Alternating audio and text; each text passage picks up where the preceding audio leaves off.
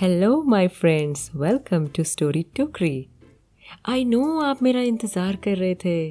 आपको जानना था ना कि क्या हुआ उन बच्चों का, चंदू का और उन छह बॉल्स का, जो चंदू के पास थी। तो चलिए, सुनते हैं। प्लानिंग शुरू हो गई थी। सुबह शाम बस बच्चों के दिमाग में यही ख्याल कि गेंद को वापस कैसे पाया जाए। एक मिशन जैसा बन गया उनके लिए। एक दिन शाम को वो अपने उसी प्लॉट में बैठकर बातचीत करने लगे।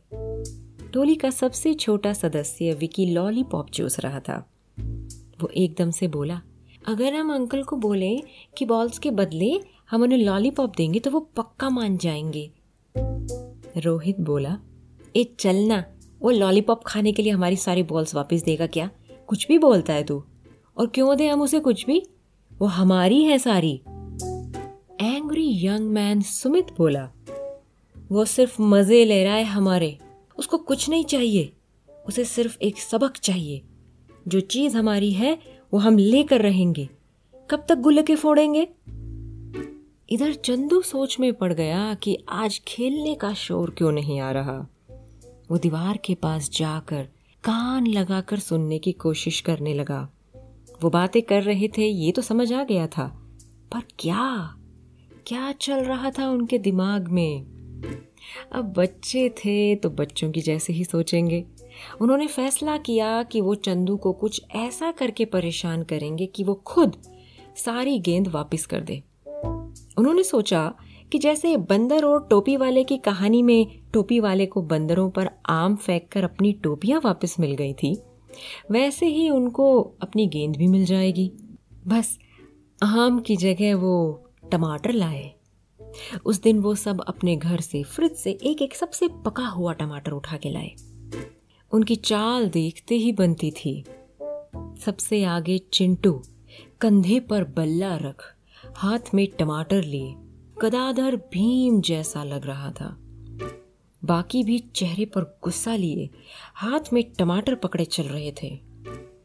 मैदान पहुँचे और प्लान के मुताबिक टमाटर फेंकने की बारी आई तो थोड़ा सहम से गए। काम तो गलत ही था, डर तो लगना ही था। पाँचों ने फेंकने की पोजीशन बनाई और एक दूसरे को देखा, और फिर फेंका पूरा ज़ोर लगा के, ये दीवार के पार पच करके फूटे वो टमाटर। कुछ पल के सन्नाटे के बाद जो चंदू की चीख आई है कि वो पाँचों डर कर गिरते पड़ते भागे वहाँ से। इंतज़ार भी नहीं किया कि बंदर उनकी गेंद फेंकेगा। पर चंदू कोई बंदर नहीं था। वो मदारी था। अगले दिन दुर्गा एनक्लेव के पाँच फ्लैट्स में से पाँच आवाज़ें आई। सबको एक एक मिला।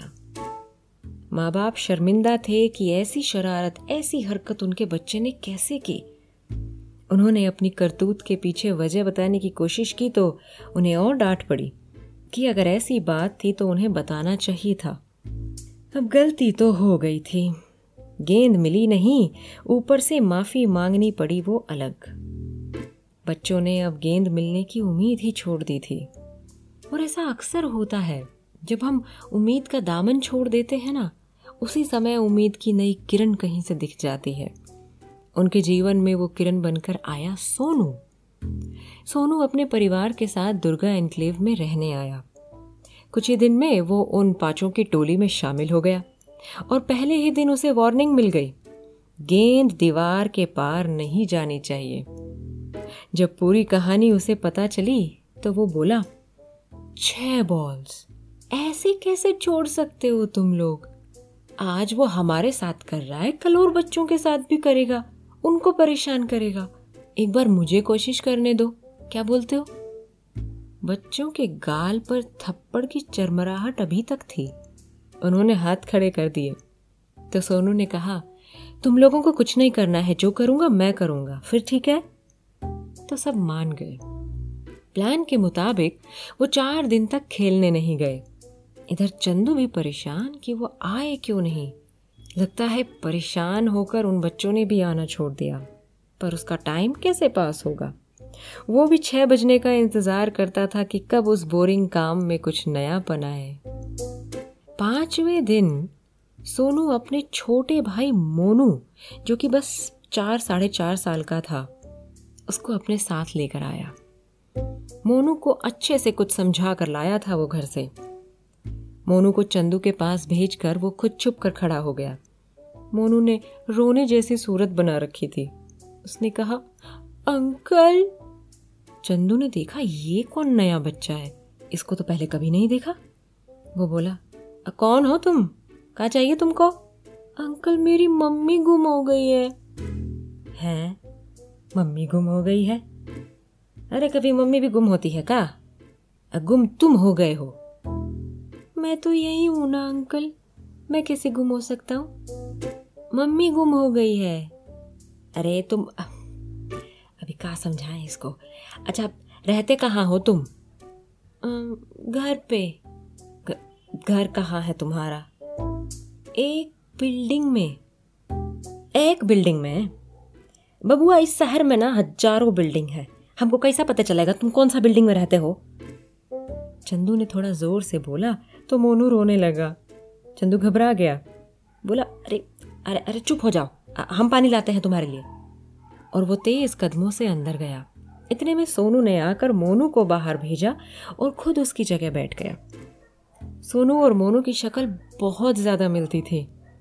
चंदू जब पानी का ग्लास लाया तो सोनू को देखकर हैरान हो गया।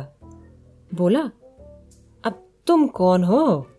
सोनू बोला अंकल, आप ही तो बैठा कर गए थे मुझे यहाँ।